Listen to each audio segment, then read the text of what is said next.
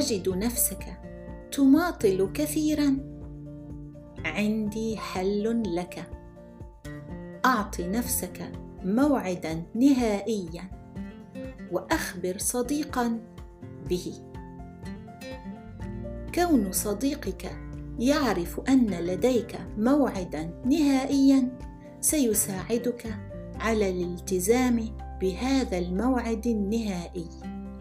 هذه فكرة. Would you like to support this podcast? Click support and choose any amount you like. Thank you.